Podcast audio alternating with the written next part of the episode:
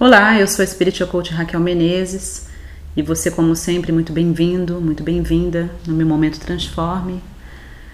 Aquela chuvinha gostosa, aquele friozinho que eu adoro aqui na Ilha Pochá, na Baixada Santista.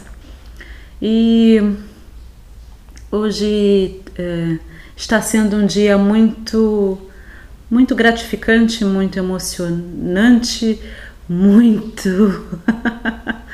muito choroso. Acabei de voltar de São Paulo, tive o prazer de conhecer, ou como eu como costumo brincar, reconhecer a Carla Luciana Ost, que está sempre presente, é uma das administradoras do nosso grupo Cocriar Consciente lá no Facebook.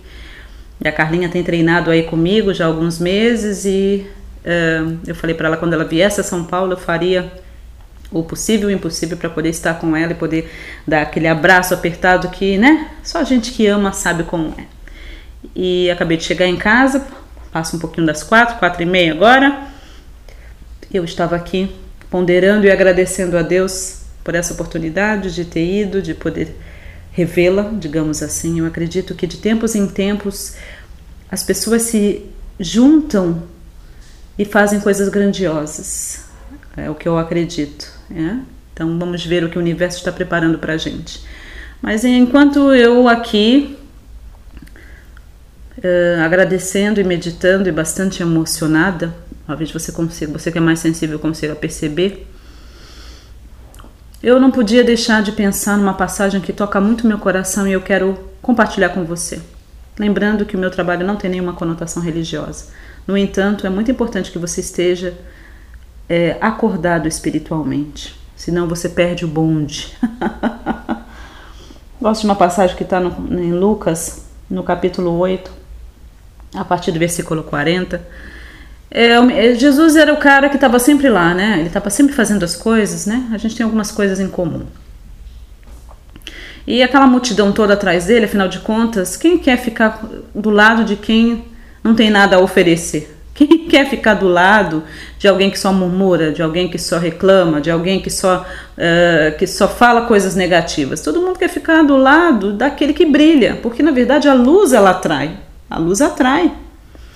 E é claro, ele, como, muito, como um ser iluminado, um ser quântico, ele atraía bastante multidões, enfim.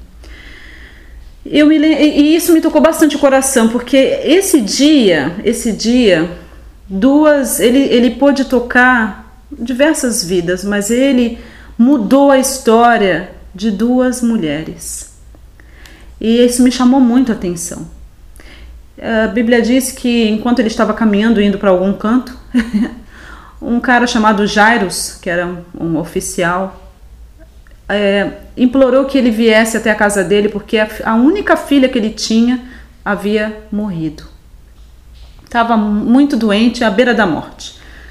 Uh, e ela tinha 12 anos de idade. E Jesus disse que iria, óbvio. E ele estava caminhando para ir para casa desse cara. Eu fico imaginando a dor do coração de um pai vendo seu, seu único filho, sua única filha, filhinha do papai, passando muito mal à beira da morte. Uh, e nesse caminho, uma outra mulher foi impactada. Tinha uma mulher que há 12 anos, ou seja, desde que a menina nasceu, essa mulher estava com uma hemorragia. E a Bíblia diz que ela tinha gastado tudo que ela tinha com médicos e remédios e nada tinha dado jeito. Se você é, é familiar um pouquinho com a cultura judaica da época, as mulheres que sangravam elas não podiam nem sair na rua, porque elas eram impuras, elas eram consideradas impuras. Imagina você sair na rua e ainda tocar um rabi, rabino.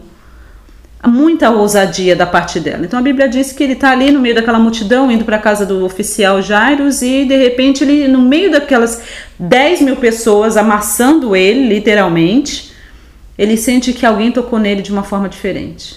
E aí ele para tudo. Para tudo! alguém me tocou. E até os discípulos falaram assim: ah, você tá brincando, né? 10 mil pessoas aqui amassando você, é claro, todo mundo tá te tocando. Ele: não, não, não. Para tudo, que alguém me tocou de uma forma diferente.